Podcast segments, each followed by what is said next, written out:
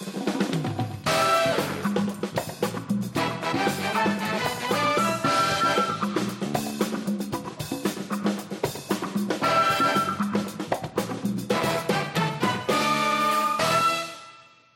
and welcome to Super Boothers. I am undercover boss Ryan Salinas. And I am undercover employee Ismail. Did you ever watch that show? Undercover boss. That's the one where they're pretending to be an employee and then they. Yeah, a lot of Yeah, CEOs. Yep. Um, funny enough, so the MGM or the there was one episode of the MGM Grand. Uh, the COO at the time that they filmed it was Scott Sibella. Scott Sibella is now at Resort World uh, and is their CEO. So in Vegas, Resort World is like brand new casino on the strip, hasn't happened super long time. It's a really great property. Um, it looks over into a a, a dirt like lot. Um, but other than that, it's pretty. Yeah. What's that got to, what's that got to do, what's that got to do with the show? Well, well, no. So, so I'm sorry. I'm like staring off into like the sun.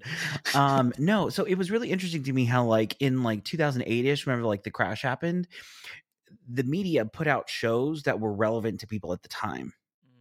So I think that it's going to be kind of interesting to see because we're having like a whole like surge now of unemployment. We're having an issue with paying people the correct amount. Like the whole thing is like a living wage is very much above what minimum wage is.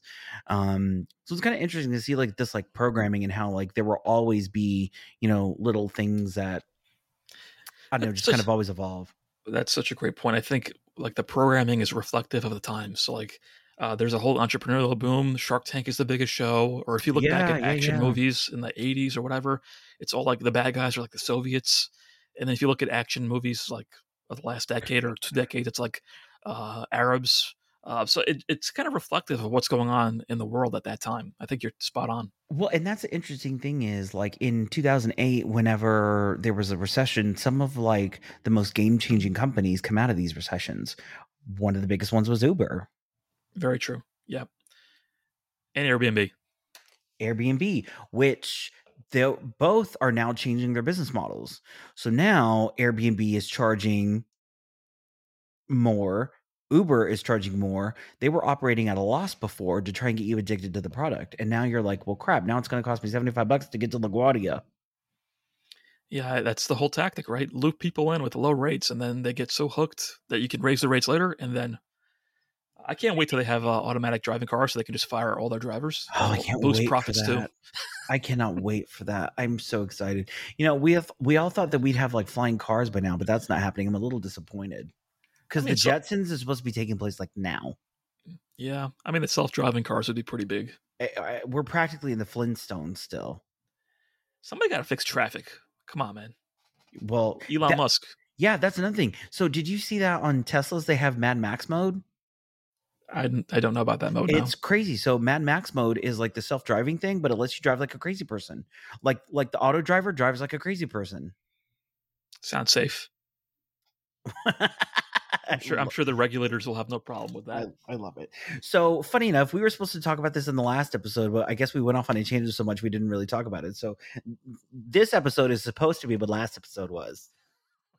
Let's let's see if we can stick to it. So story time.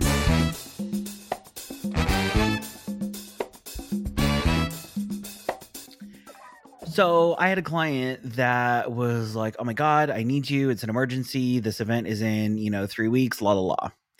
And funny enough, it's in New York and it's supposed to happen next week. And I sent her an email, here's the quote, la la la. Then she goes, "Um, the date's to change. Send me the date." And I was like, not a problem. We can still accommodate it. And she goes, well, this is going to change. I was like, not a problem. We can still accommodate it. She's like, well, can you do X, Y, and Z? Yes, we can. She goes, okay, well, we'll book this afternoon. I just have to get approval from la la la. No big deal. Came and went. Nothing. And I sent her an email. I was like, hey, listen, because the venue changed. I was like, can you send me the new venue address? And if you have a logo, can you send me the logo so I can get the guys going on the artwork? And she goes, uh, yes, absolutely, blah, blah, blah sent her another email. I was like, okay, this does need to be taken care of by Monday. Otherwise, we can't accommodate it. Wednesday rolls or Monday rolls around, nothing. Tuesday rolls around, nothing. Wednesday rolls around. I'm like, okay, I can't take this anymore. Like, I need to send her a breakup email. Have you ever sent a breakup email? Um, what do you mean by breakup email? So, where this client is, they're giving you all the buying signals of yes, we want to book, yes, we want to book, yes, we want to book, yes, we want to book, but they don't book. Oh, I, I have sent breakup emails and I love it. So this is what so this is another thing. So I and we're going to go over all these emails today. So the first email is the breakup email. The second email is first of refusal, and then the third one is hey, you going to do this or not? So those are the three emails that we're going to go over today. So the first email is the breakup email. This is I use this email whenever there I feel like I'm being led on and I have either other people asking me about dates, I can't hold it, it's not a lot of money, but it would be beneficial for me to book it, you know, whatever. So I, I wrote to the client, I said, Hi, client. Thank you for considering urban events. Unfortunately, since we not ha- since we have not received payment or details for the event, we will have to respectfully withdraw our proposal for this event. We hope to work together in the future. Please let me know if we can assist you with any future events. If you have any questions, simply hit reply and I'll be here to help. She has not opened this email. Uh, so this is one of two things will happen. A, the date will come and go, and I've pulled it out of the system so she can't go in and book it. Uh, or I'm going to get a freaked out phone call or uh, a freaked out email. Uh, so this is this is why I send this email. I send this email for a couple of reasons. One, to cover my butt, and two, from now on, the ball is in her court. She needs me more than I need her. So if she emails me today, tomorrow, Monday, and says, Hey, I need you, I now have leverage to where I can say, Well, now there's going to be a late fee and I can charge her more. Which, desperate. Yes. Previously, uh, there were times where this would happen where I would not send out this breakup email, and I had have a client call me the day before, and they have to know that you like I am sending out this email for boundaries for my business. Like I need to give out these boundaries to make sure that she does not ab- abuse it. That way, this doesn't happen in the future if she books again. Uh, and and but now, but now when you say you're covering yourself, yeah, you don't. Why do you need to cover yourself? You weren't hired. There's nothing like you have no liability. There's nothing that's your fault. It was just an inquiry and nothing more. You know, this is this is another thing is so I had uh, one of my friends, she's an event planner. She sent out uh, well, she got a lead and she really worked hard on this proposal. Granted, this proposal had a lot more design. It had mood boards, it had specific vendors, it had it had it was a lot more robust. Uh she had so that client never booked. Took all her ideas, all the vendors because from my understanding a, a couple people on her list got hired to do this event and they came at her uh, a year later to do another event and she sent them an email that was just like a gigantic middle finger and she goes i will not be doing this this is what happened previously these ideas were stolen and we were not compensated and taken elsewhere thank you so much for your interest i will not be doing this she got a call from a CEO the next day. And this is a very large company. She got a massive apology. She got uh, a couple more future events for them and just respected herself enough. And the CEO recognized that. And that was just an interesting um, little that's anecdote. Really, that's very interesting. I'm, I'm, assuming the CEO and these other guys had no idea that happened, right? I'm, so you know what and that's what that apology was and she said you know the female ceo she goes i will make sure this is taken care of so this is the thing is setting up boundaries making sure because this is an agency uh you know i am i'm very much fly by night i get things happen things change we very much roll with the punches completely agree with all this that's happening however do not yank me around like that. Now, one, thing you said that you kind of just moved past that caught my attention is that they the person didn't even read that email that you sent. Mm-mm. So now, are you concerned or worried that they're just not they're just not aware of your messages? Like, would you follow up again and be like, "Hey, I don't want No, you, I don't want you to like get mad at the last minute. You just never booked me." no, and I and again that covers me because if she tries to book, you know, on Wednesday, the event is Thursday. I'm sorry, we can't be there. And if she begs me to do it and I charge her extra to do it, like I now have that leverage because I already sent you this email. Oh, it went into my spam folder. I'm so sorry. Can you I'm do sorry, it? you've replied to everything else before this. So, no, that's not happening. So, I'm interested to see where this one's going to go. Oh, it's still live. Yeah, well, I mean, she hasn't responded, so I'm I, I- something tells me because again, whenever you deal with agencies, there is several levels of people that have to get approval. So the person paying the bill may not be the person organizing, may not be the person designing, may not be the person that's going to be on site. I mean, all there's a whole lot of moving parts to these gigantic activations.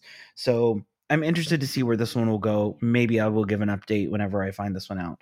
Um, so yes, See- that is the first email. when you said breakup email, um, my my experience with it is when I'm trying, I'm going back and forth and trying to get someone to commit to the booking. Hey, there's only one spot left. You sure you don't, like? Let me know. Blah blah blah blah blah, and they don't get back to you, and then someone else books that slot, And then they get pissed. and then they get back. They get back to you, and I'm like, well, too bad, it's booked. and then Well, they get mad at you, but it's not. yeah. I reminded you so many times. It's really, I got no uh, guilt or anything with that. That's on you. yeah. So I warned you. So that so that email so this is the thing is people view that as a sales tactic and they view it as oh you're so busy la la la like it's not it's not um it's not as official.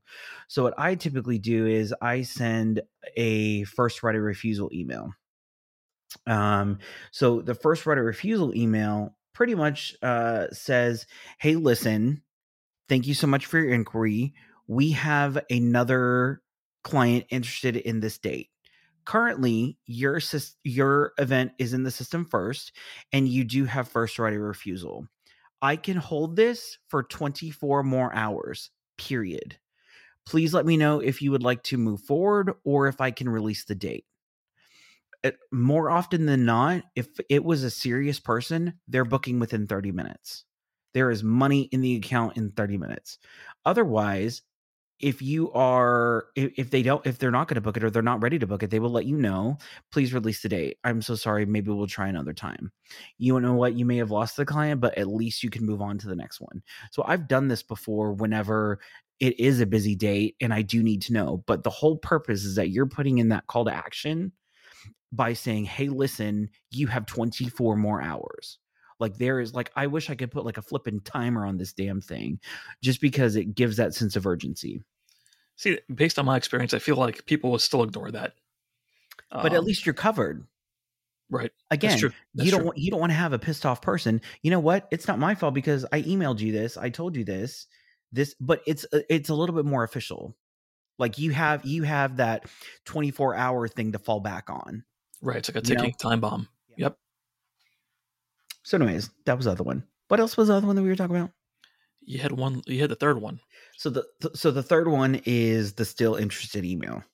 So this one is still interested question mark. It has been used everywhere. I've used it a million times. Uh this email was I use this where you're kind of gone through your follow-up series. They've emailed back and forth every now and then on little details. Um, but it's not as urgent as a first right of refusal email. It's almost just like checking up on you kind of thing, but a little more serious, but not really. Like you just kind of have to gauge like where this one's at. Are you still interested in moving forward with this event? Question mark. Another one that I do not like that people use is did you give up on this question mark? And that's the subject line. I hate that. I think it's a little invasive. I don't think that we're of that level That's to, like, to be Yes. Are you are Call me you a quitter? Yeah, well, because the the whole purpose of I don't know who says that. It's probably a stupid Grant Cardone thing, flipping idiot. Of It's uh it's supposed to like give an emotional reaction where yes, you're supposed just to have just that innate reaction because people do not like to give up on things unless they're my father. So my thing here you're so good at like sticking those zingers in there. God, I love it. And for those like never mind. For well, for those that like know me, know that it's funny. I have a relationship with my father. I feel like I need to address this because I I just crap all over it all the time.